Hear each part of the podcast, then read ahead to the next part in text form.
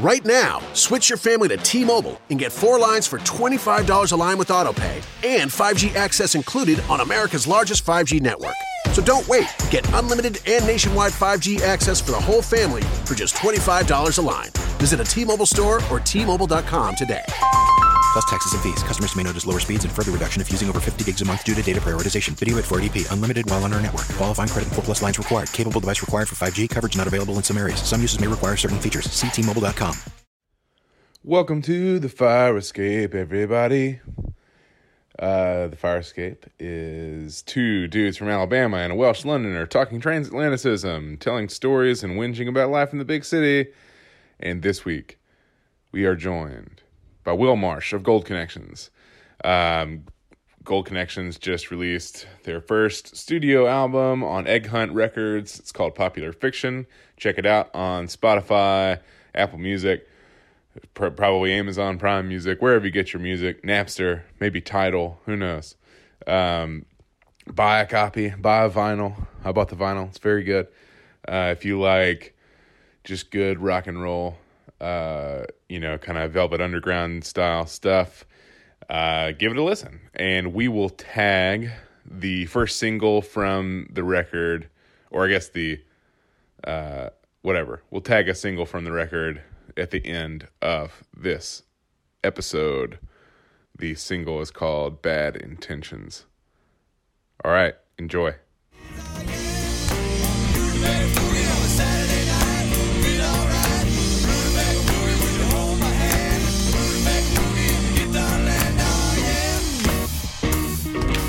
I'm saying, like, I can't I can't put it in the cans. I'm saying oh, you can physically yeah. lift one, oh, yeah, one yeah. can I off see. Of your ear. But not you, Well, Will. As you, you can tell, you've got to keep them cans on, but That's I'm like, rules. I'm a massive technological Luddite, so pretty much regularly Coulter is explaining to me how to use all this stuff. Things like headphones and, and ears.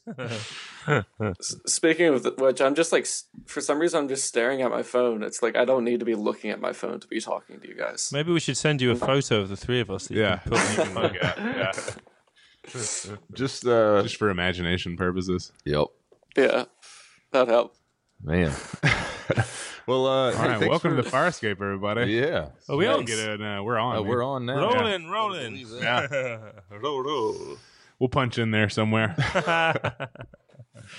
uh, this week, we were joined by Will Marsh of Gold Connections, uh, who just released their uh, album this past Friday. Is that correct? Yeah, May eleventh. Uh, Popular Fiction, May eleventh.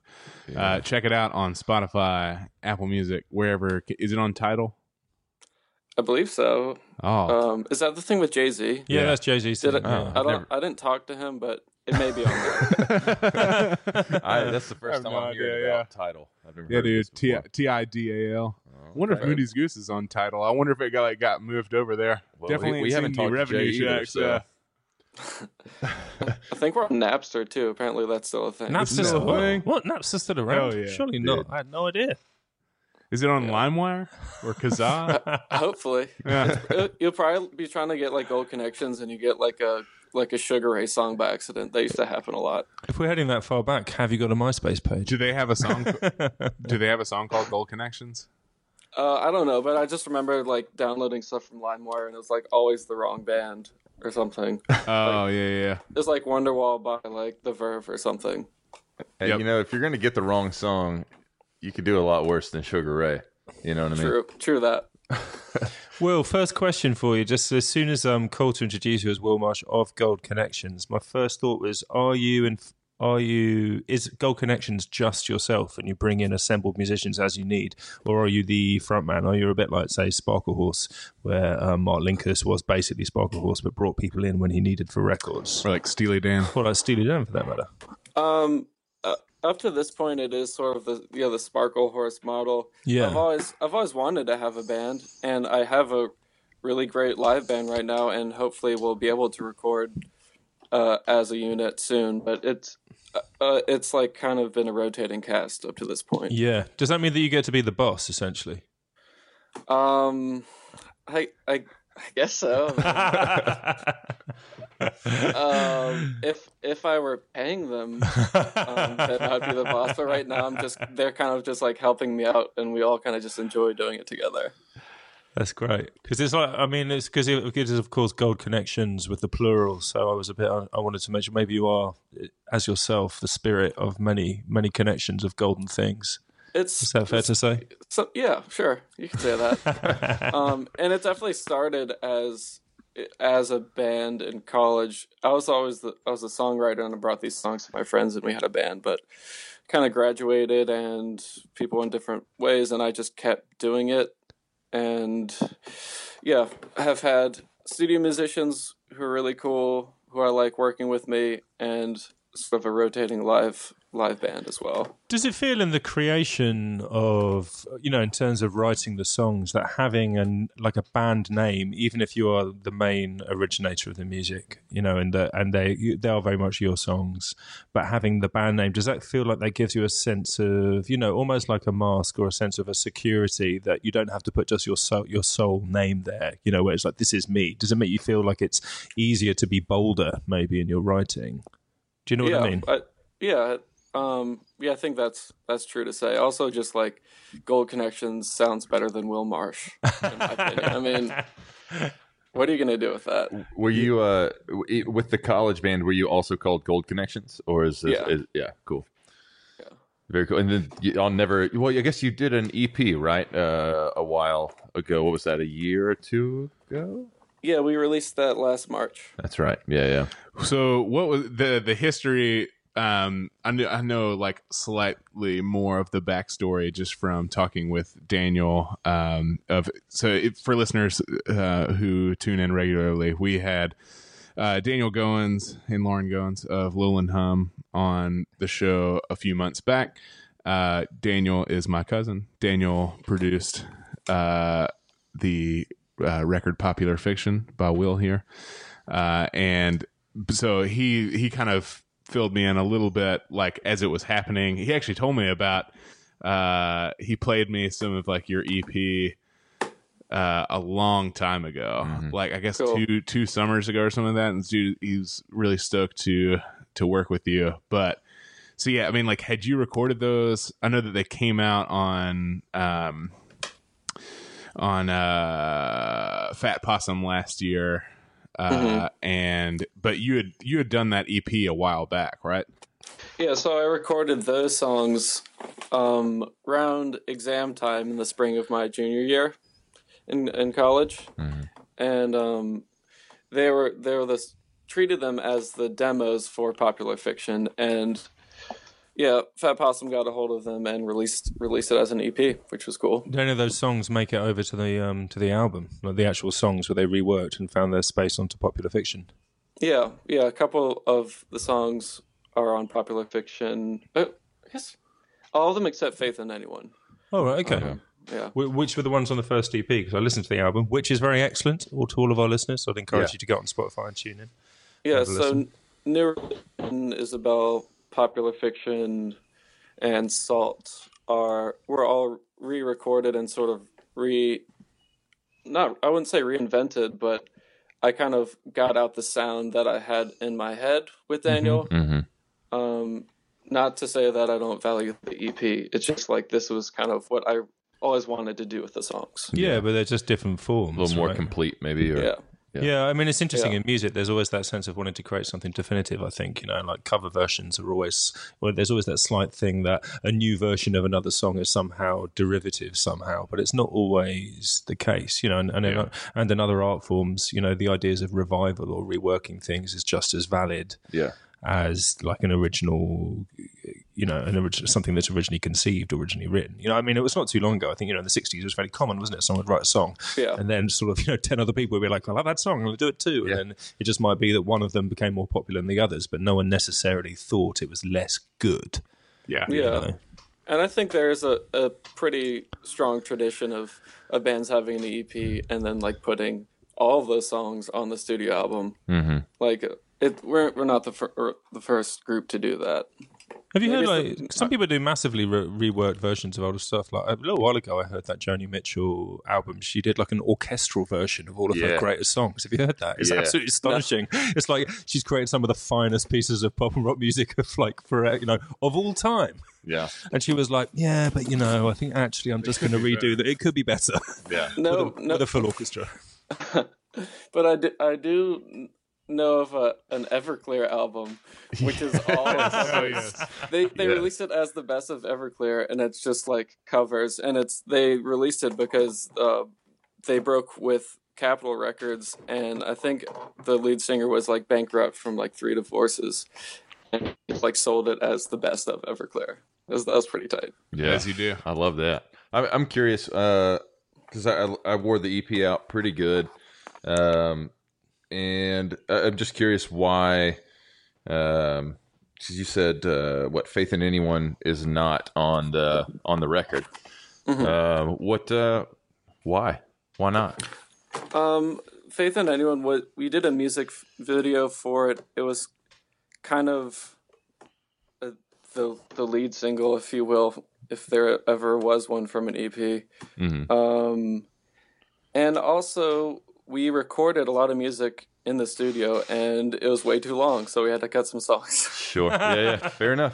Too much good stuff, too much quality. It's often yeah. a problem. Isn't well, I mean, it? that's yeah. What can I was you do? Say that's to have somebody be like, "Man, I love this song. Why is the hell isn't it not on your record?" Is probably the best thing. Well, it's that weird. It's one of those old creative done. adages, isn't it? Like particularly with like creative writing, there's that weird phrase, which is like a weirdly evil phrase, "Kill your babies," mm-hmm. you know, which is like the which is that you have to sort of get. Sometimes you have to sacrifice the most, the, like the best of your work. Yeah. Sometimes you know what can feel like to you, the writer.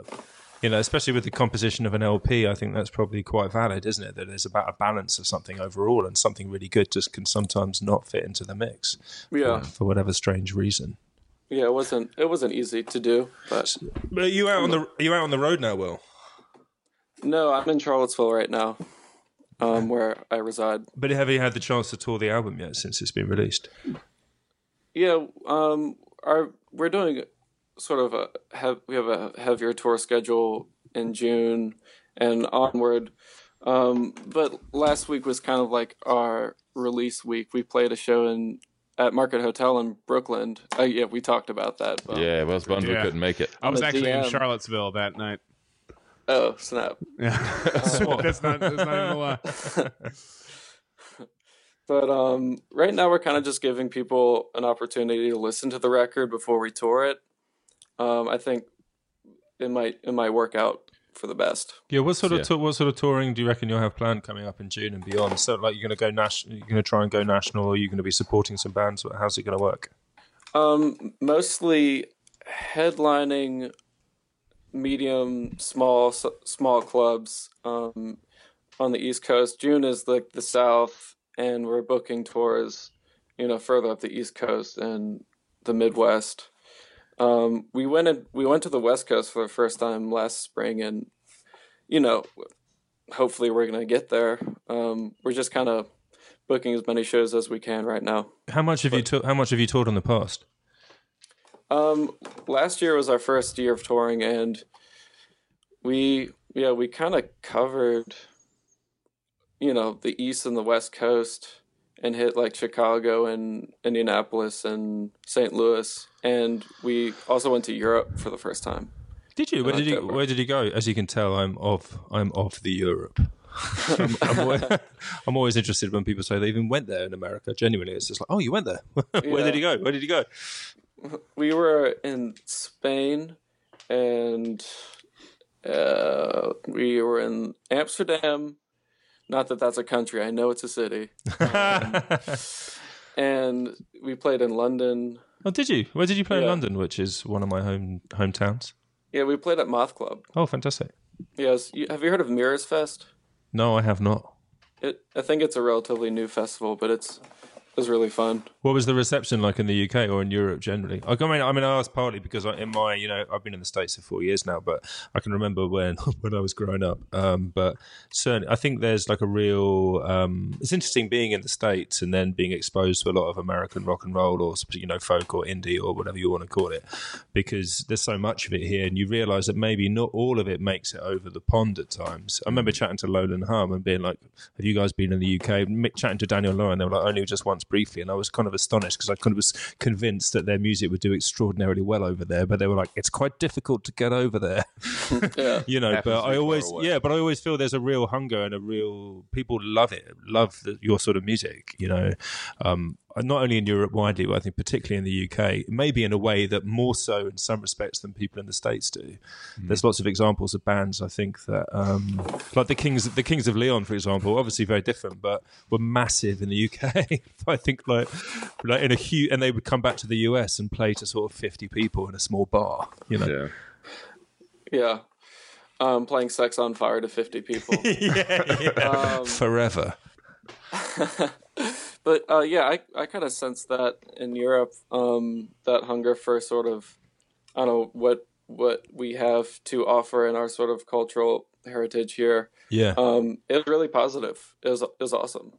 Um, our first show was in Barcelona, and it was like it was a packed packed room. It was like a festival, um, and like people were singing along and and getting crazy, and it was really cool. Well, so they knew the they words. knew the music, yeah. Excuse me? They they knew the they knew the songs. Yeah, they did. Wow, yes, yeah, it's great. It's really it's pretty amazing. Yeah, absolutely. Do you feel free on the road? I mean, is it like, do you feel, you know, the sort of archetype of like rock and roll, you know, being on the road, like the, like Dylan's Never-Ending Tour? I saw that you're a big Dylan fan. You know, that partly like the spirit mm-hmm. of the music is partly in itself just being in front of people continuously and always taking it forward. Do you share that ideal, or do you find it difficult being away from home? You know, you there's, there's so many stories you read about bands, you know, finding like the, that touring is the thing that sort of is both the most important thing and also the thing they find most challenging, or that can often tear them apart. Yeah. Um, so far, I really enjoyed it, um, and definitely feel like there's a lot of – I find a lot of creative energy and – and touring and just well, just playing music every day, but also like seeing different places, and mm. um, I love it, and it's sort of revitalizing for me at, at this point. You know, I've already written a, a good amount of songs, so it's kind of get a different energy when I go to different places. Did you do you write when you're on the road? Do you find quite a lot? I've I wrote in Europe, um, but um, just kind of get get ideas and. Sort of phrases. I don't, usually don't write full songs like in a car, in a packed car. But yeah. Not to say that people can't do that. Especially I'm, if you're driving, it's tricky. Yeah. I'm I'm curious. You know, you mentioned some of these songs being, uh, you know, from your from your days in college, and uh, we had some some friends of ours who were in a, a great band called Belladere, who came on the show a few months back, and uh, they just had released their record this. this past January, uh, and they recorded it. It was all done uh, in two thousand fifteen, um, and it just released it. And I, I that to me is a really interesting thing. Um, do you uh, have it? Has it felt like? I know you recorded this record a while ago, and you know you'd written a lot of these songs a while ago. Do you feel like your relationship to those tunes have changed much, or, or at all, or completely, you know? Mm-hmm. Um, it's, it's hard to say. I'm, I mean, I don't know if, I mean, yeah, I mean, I wrote them a little bit ago and, and wrote them mm-hmm. longer ago, but, um, it's hard to say like how my relationship has, has changed with them. Um, but it has been something to deal with, just keeping all this music, um to my, myself essentially, um and yeah, the sure. few industry people who've heard of it who've heard it um well, feeling like you're, you're like you're fit to burst, like you just need to get it out as quickly as possible. Yeah, and the the most challenging thing I think is being a creative person, one always wanting to work on my next project, and it's and it can feel discouraging to to have ideas and want to get on my next project when this other one ha- hadn't even come out yet.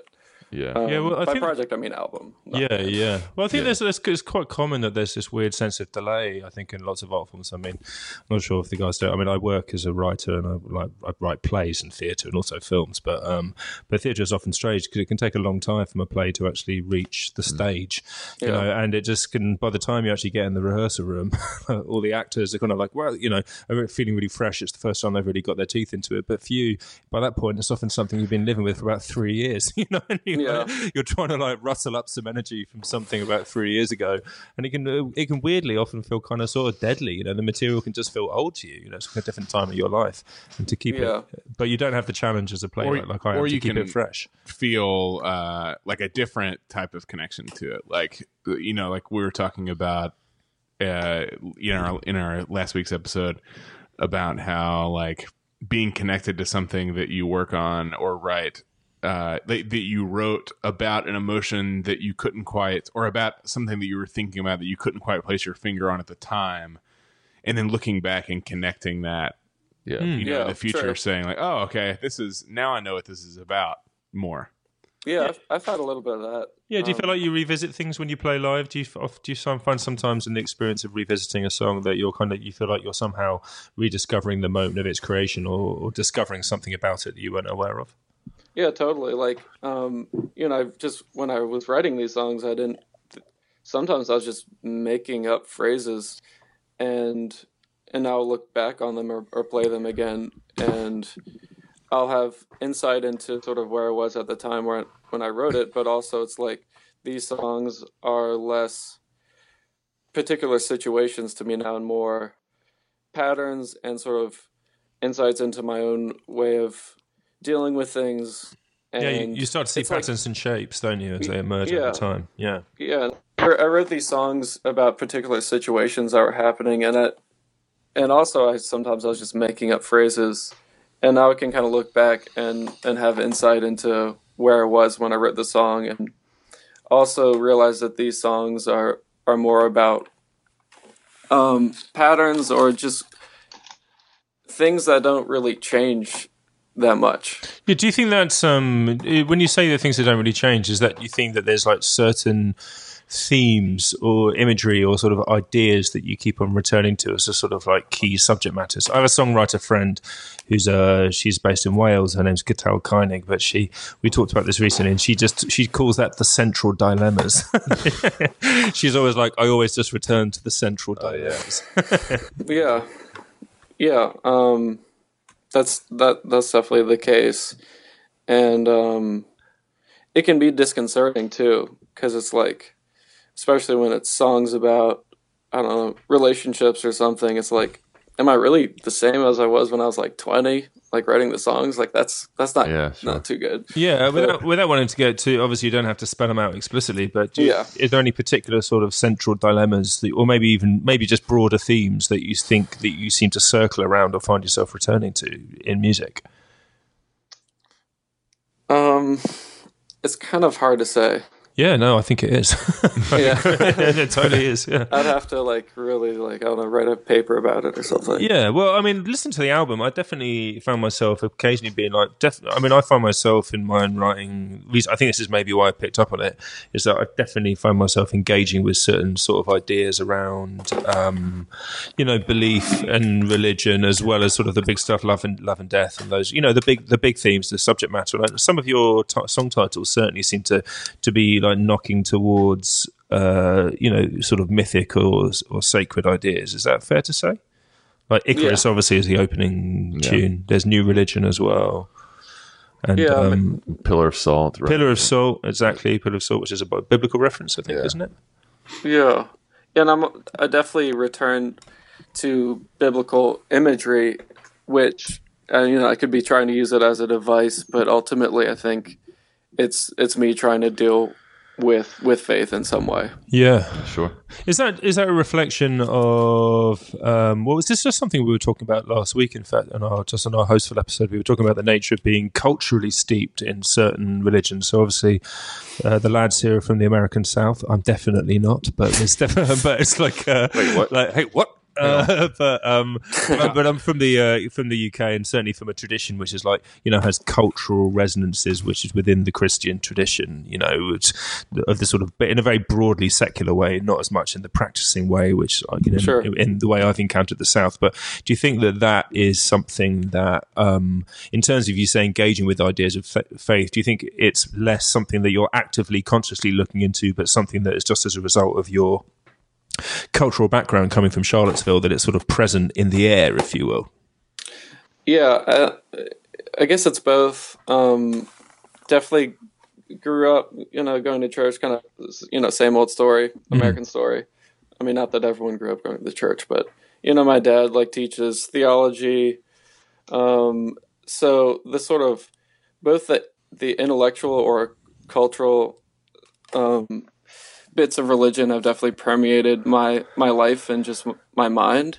Mm-hmm. Um, but also, you know, growing up, you know, as a Christian, uh, question mark, um, yeah. Yeah. has yeah. definitely influenced, you know, what I think about and what I write about. Do you think music is the best, what maybe the best, or is it just for you the best means to investigate that? Or do you think there's something...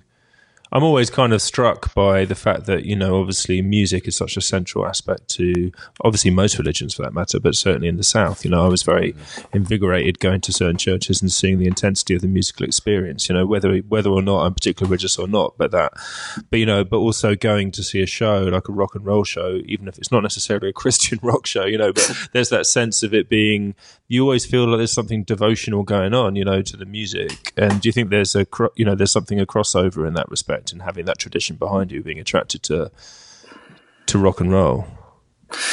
Yeah, um, I don't know if music is the best way to like figure out what you really think about mm-hmm. faith, um, or not how you think, but like, you know, what you believe. I don't, mm-hmm. I don't really know about that, but there is something. I mean, there's something transcendental about playing this kind of music, and that's, I mean, that is the attraction to me. Yeah. Um, so I, th- I think that's just significant in itself. I always think that music is kind of the universal art form in that respect, you know, because it sort of cuts through, doesn't it? It gets to something more essential maybe than any other any other one. Yeah. Controversial statement, everybody. Yeah. I mean, you know, you're... Let's put that one out there. uh, the, the folks in Barcelona knew the words to the song, you know? I mean, yeah, that's, yeah. Uh, I think that's that's pretty powerful human interaction. Even if they didn't know what it meant. Yeah, I mean, yeah, I don't, I don't yeah, think yeah. you have to. I don't no. think they have to, you know. Uh, Everybody knows what English means, man. Uh, so you mentioned your dad. Uh, is, did you say your dad was a professor? Yeah. Nice. Uh, so you, uh, I assume, kind of grew up in like a, you know, s- semi. Are you from Charlottesville originally? I was born in Baltimore, but we, Baltimore. we moved here in, when I was like seven. Okay. Yeah. So relatively, does he teach at U V A or? Mm-hmm. Yes. Yeah. Um, so the, the, the roundabout way of like that question, do you think that your, uh, you know, being steeped in, I guess we're going a different way now. So more like steeped in like the culture of academia, like is, like what level of, I guess, when did you start writing uh, songs? Like what in like what what was your like mind frame at that point in time? Was it like a, did an academic air like lend itself to the yeah. business of songwriting? Yeah. No, yeah, yeah. It definitely didn't start that way. um, I started writing songs when I was twelve, which is kind of when the darkness began. You know, you know, just like sixth grade, just feeling weird. And I, I played violin growing up, and I got a.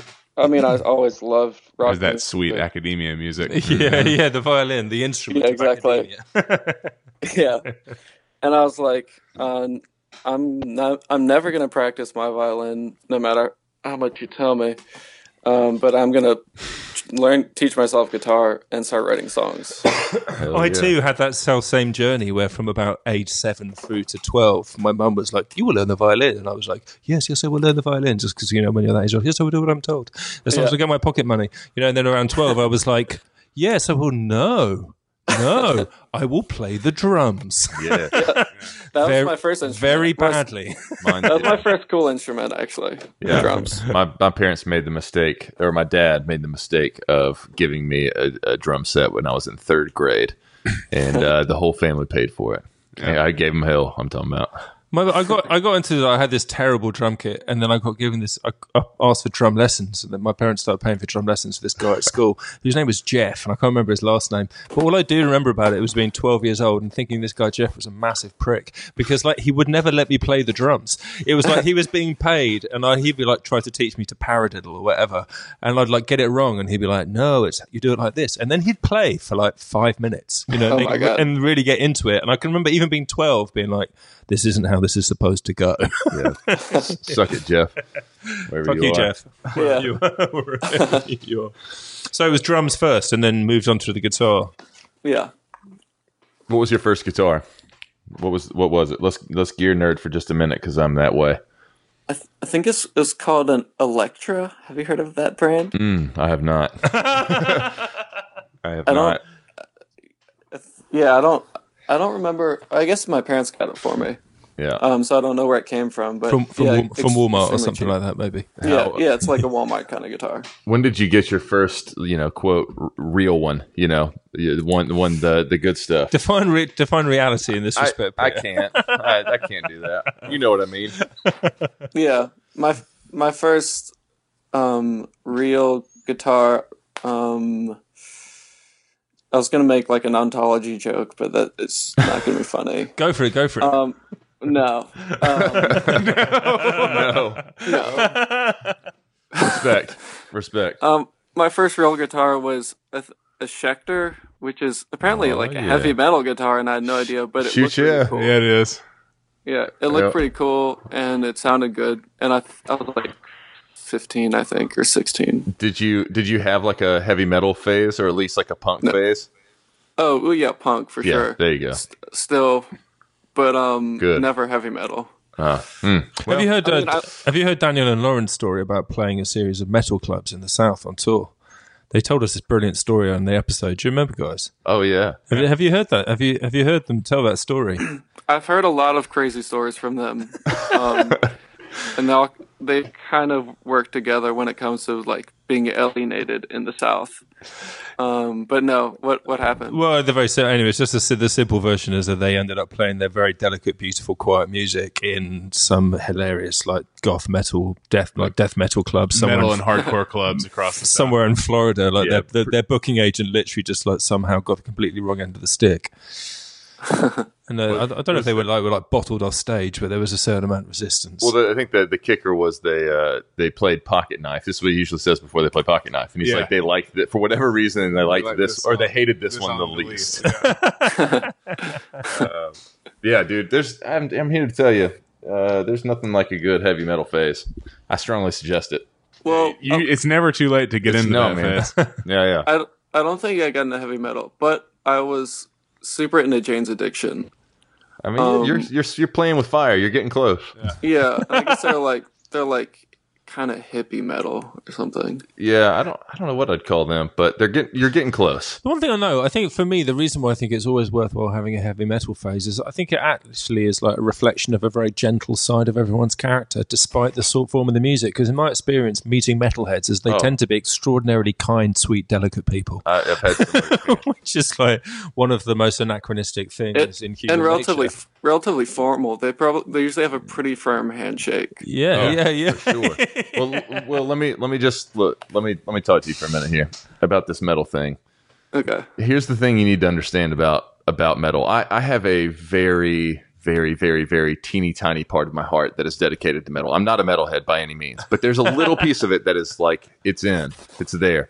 Um, and here's the thing you got to know about metal is they maybe deserve more respect than any creative people on the planet Earth, only because they they you know they make this decision when they're thirteen years old that like, goddamn, I'm into dragons, I'm into magic, I'm into like zombies, uh, uh, you know maybe Egypt or something. Yeah. I'm into this stuff, And I'm going to stick with this for the rest I'm gonna, of my I'm life. I'm going to do probably like one of the least easy to sell forms of entertainment on the planet. And I'm going to just, this is what I'm doing. I'm growing my hair out and yeah, painting my hair. Yeah, but not only that, out. Not just thematically, but they're like, but in order to do that, I'm going to learn to play an instrument at the highest possible yeah. virtuosic level, but no one will care. Yeah. Yeah. No one will care, but I'm doing it, by God. Yeah. I mean, that alone is just worth, you know, like, Gorgoroth, I tip my hat to you. Thanks for doing what you do. It, in some ways, it's like the better they are at guitar, the less I care. Yeah, I know. I feel, it's like, just, I feel like a lot of people. Exactly. It's like a strange, really like it's, it's like a strange paradox, isn't it? It's like sort of so virtuoso that you just become bored in some in some in some sort of weird, strange reverse magic. See, their their skill level only matters to me yeah. only because I know they're not getting paid for it. Yeah, yeah. That's the only part that that's the only part where I, I take any sort of note. I'm like, man, whoever you are, you spend a lot of time learning to play drums that fast. Uh, yeah. I don't care. I'm gonna, uh, but you do, and, and you dedicated your life. Yeah, to it. Yeah, and have a lot of time for that. And also, but interesting, a lot, a lot of very serious classical musicians are really, really into metal because of, of the course. level of like virtuoso playing, and like, vice versa, and vice versa. Like, I have a, uh, as these guys know, I have a good friend of mine called Matthew Nicholson, who is a classical composer, but he has a lot of time for very intense metal. And last summer, he was in fact in Barcelona at a festival, and I texted him and went, "How is it, man?" And he went, "I'm watching Slayer," and then sent me a video, fantastic Slayer, like a like a four minute Slayer video. In fact, for a man who used to play the violin, as I mean, I did, but also you did in your youth. We did. I was in a session recently, um, and a violinist came in who looked like he was a metal, like a, it was in a metal band, but he came in with his violin, and I was like, and I said to him, I went, dude, and he was like a really fantastic session violinist, I mean, beautiful like classical music, and I went, I had to ask him. I was like, oh. uh You did a fantastic session, and um, I basically, in some very polite way, was a bit like, "But I just would like to ask a question about how you look. Are you also, are you also in are a ridiculous? You, am I heavy- going to see you at the Nunslaughter show after yeah, this? Yeah, like- will I see you later at the Nunslaughter show?" And his answer was, "Yes, I am in a in a in a death metal band, but I play the violin in it." Oh, of course. All right. Yeah. True story.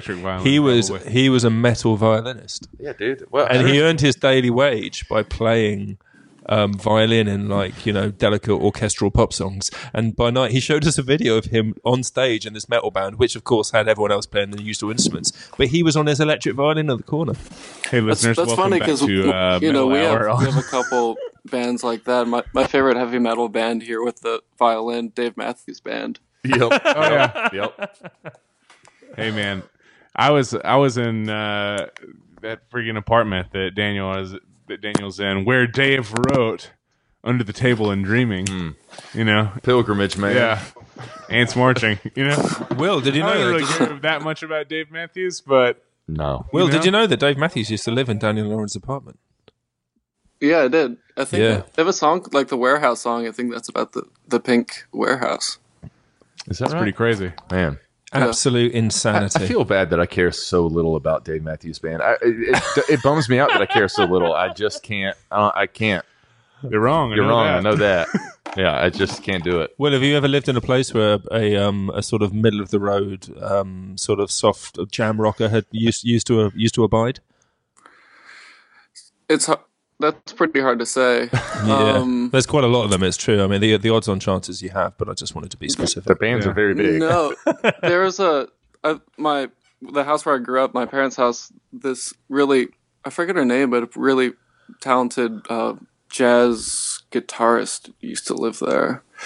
But um, I, bet you, I bet you could jam pretty well, though. Oh, no yeah. doubt, no doubt. Do you, I wonder if when you're there, is, I, I kind of wonder if Daniel and Lauren, just because just being in that space, they found that their sort of, you know, sort of noodly jamming skills have come on exponentially, and they just don't quite know why. That you know, it's just in the spirit, it's just in the air just of the place. Desire to put horns in more uh, things, yeah, unnecessary like horns. Fiddle. Would you like a cup of tea, love? You know, there's yeah. just a sort of ghost. Cue up the laser show and let's get this thing moving. You know, in fact, my last house here in Brooklyn, weirdly, I found out there's a. Do you know the band the B fifty-twos? Yeah. No, not the B fifty-twos. What am I talking about? Who's the? Uh, they Might Be Giants. Oh yeah, They Might Be Giants. They the used B- to live in. Yeah. They used to live that's in that cool. house. Oh yeah, that's cool. That's way cooler than the B. Well, dude, the B fifty-twos terrified. Yeah, not the not the B fifty. Yeah. I don't know why I said that. Is they the same? Are they of the same era? No. They Might Be Giants. Mm-hmm. But they're so. Quirky. Yeah, they're definitely yeah. quirky, so maybe that's why I was thinking it. Quirky rock, quirk rock, eighties. Quirk. Well, Athens, right? They, yeah. they Might Be Giants did that tune, um, "Birdhouse in Your Soul," which is the only one I know of theirs. But uh, I was just very happy to be in the same place that they had once resided. Yeah. Well, Will, did you say something that you you are still in uh, in in the punk part of your life? Are you are you, uh, you are you into that world?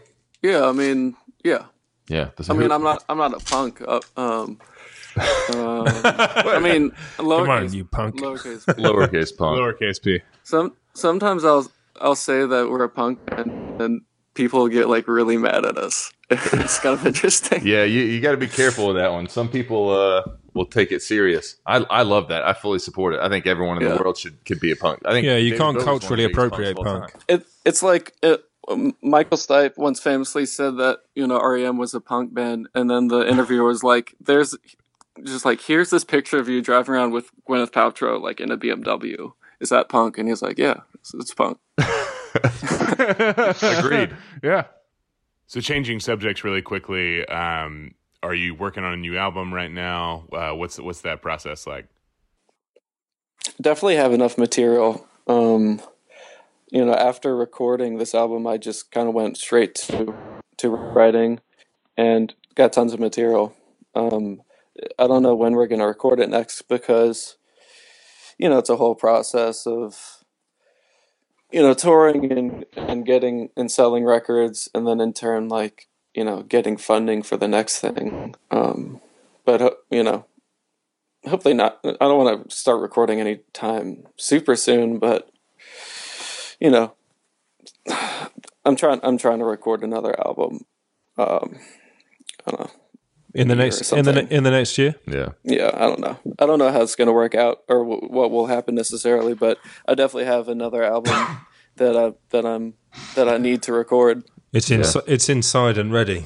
Yeah. Do you ever uh, do you ever throw out any of those like the, the unrecorded tunes out at the live shows? Do you do you feel like that stuff needs to be kind of tested in front of people at all, or do you try to keep it all kind of close to the vest? Yeah, we have um, one song that we play at every show called "Bleed," um, and I don't know. We can it'll probably be like you know the single or or something from this next album. Yeah. Uh, you know, I'm. If we play more shows where we're headlining and people want encores uh, for some reason, um, and once you're I'm done playing Freebird, yeah, yeah, uh, I've I've got some other songs that I kind of have on yeah. my mind that I that I want to share with people.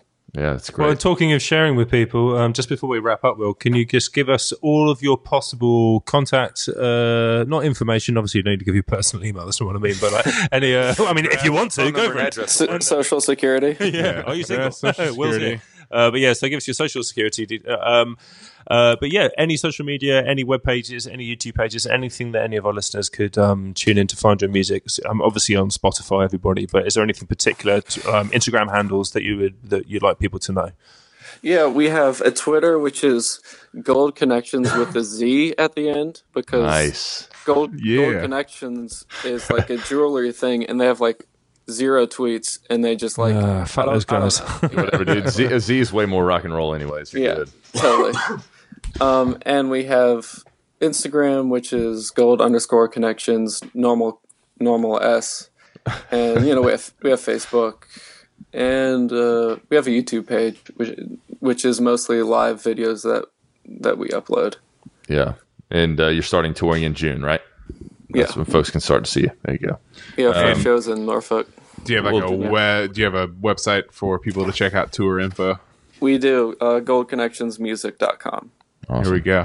Well, look, man, we're uh, we're super stoked uh, for for what's gonna come for you. I, I I'm a huge fan of the record. Um, Thanks. Yeah, man. I've I've really been enjoying it, and uh, hopefully we can uh, we can catch you. Uh, you know, if you if you. Uh, I know you won't want it, but if we can catch a non-sold-out show, uh, we'll uh, we'll come and see you as soon as we can, man. And we appreciate you being on the show, and uh, you know, good luck with the uh, with your activities tonight, your meetup. Oh, thanks. I'm, thank you for, for not roasting me too hard about that. Oh, no, what? No, no, no problem. Come on, come on. Never. Well, uh, it's it's really been great talking with you guys, and yeah, ho- hopefully see you all in New York. Sometime. Next yeah, time, dude. Definitely. Anytime. Let us know, man. All right. Thanks, Will. Thanks, Thanks Will. Will. Bye. Bye. Bye.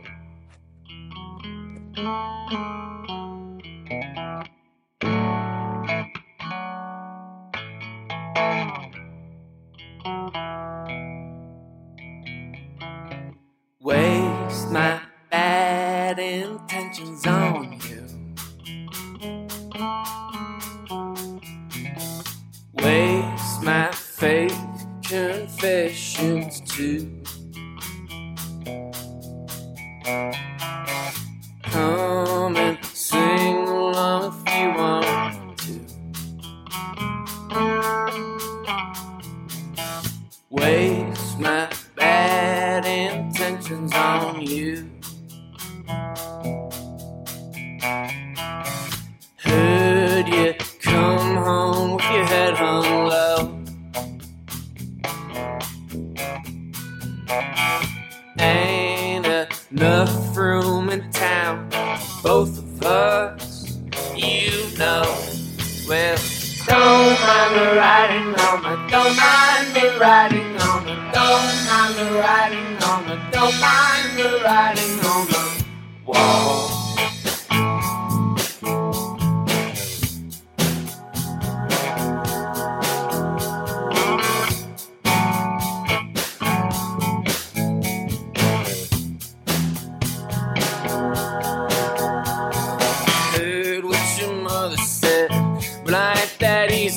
Shook. I just give you what you wanted, babe. All you asked for was a crook. This room bleeds like all good things lost. Back when we were young, so young, and everything came at such a cost. Well, don't mind me riding on it, don't mind me riding on it, don't mind me riding on it, don't mind me riding on the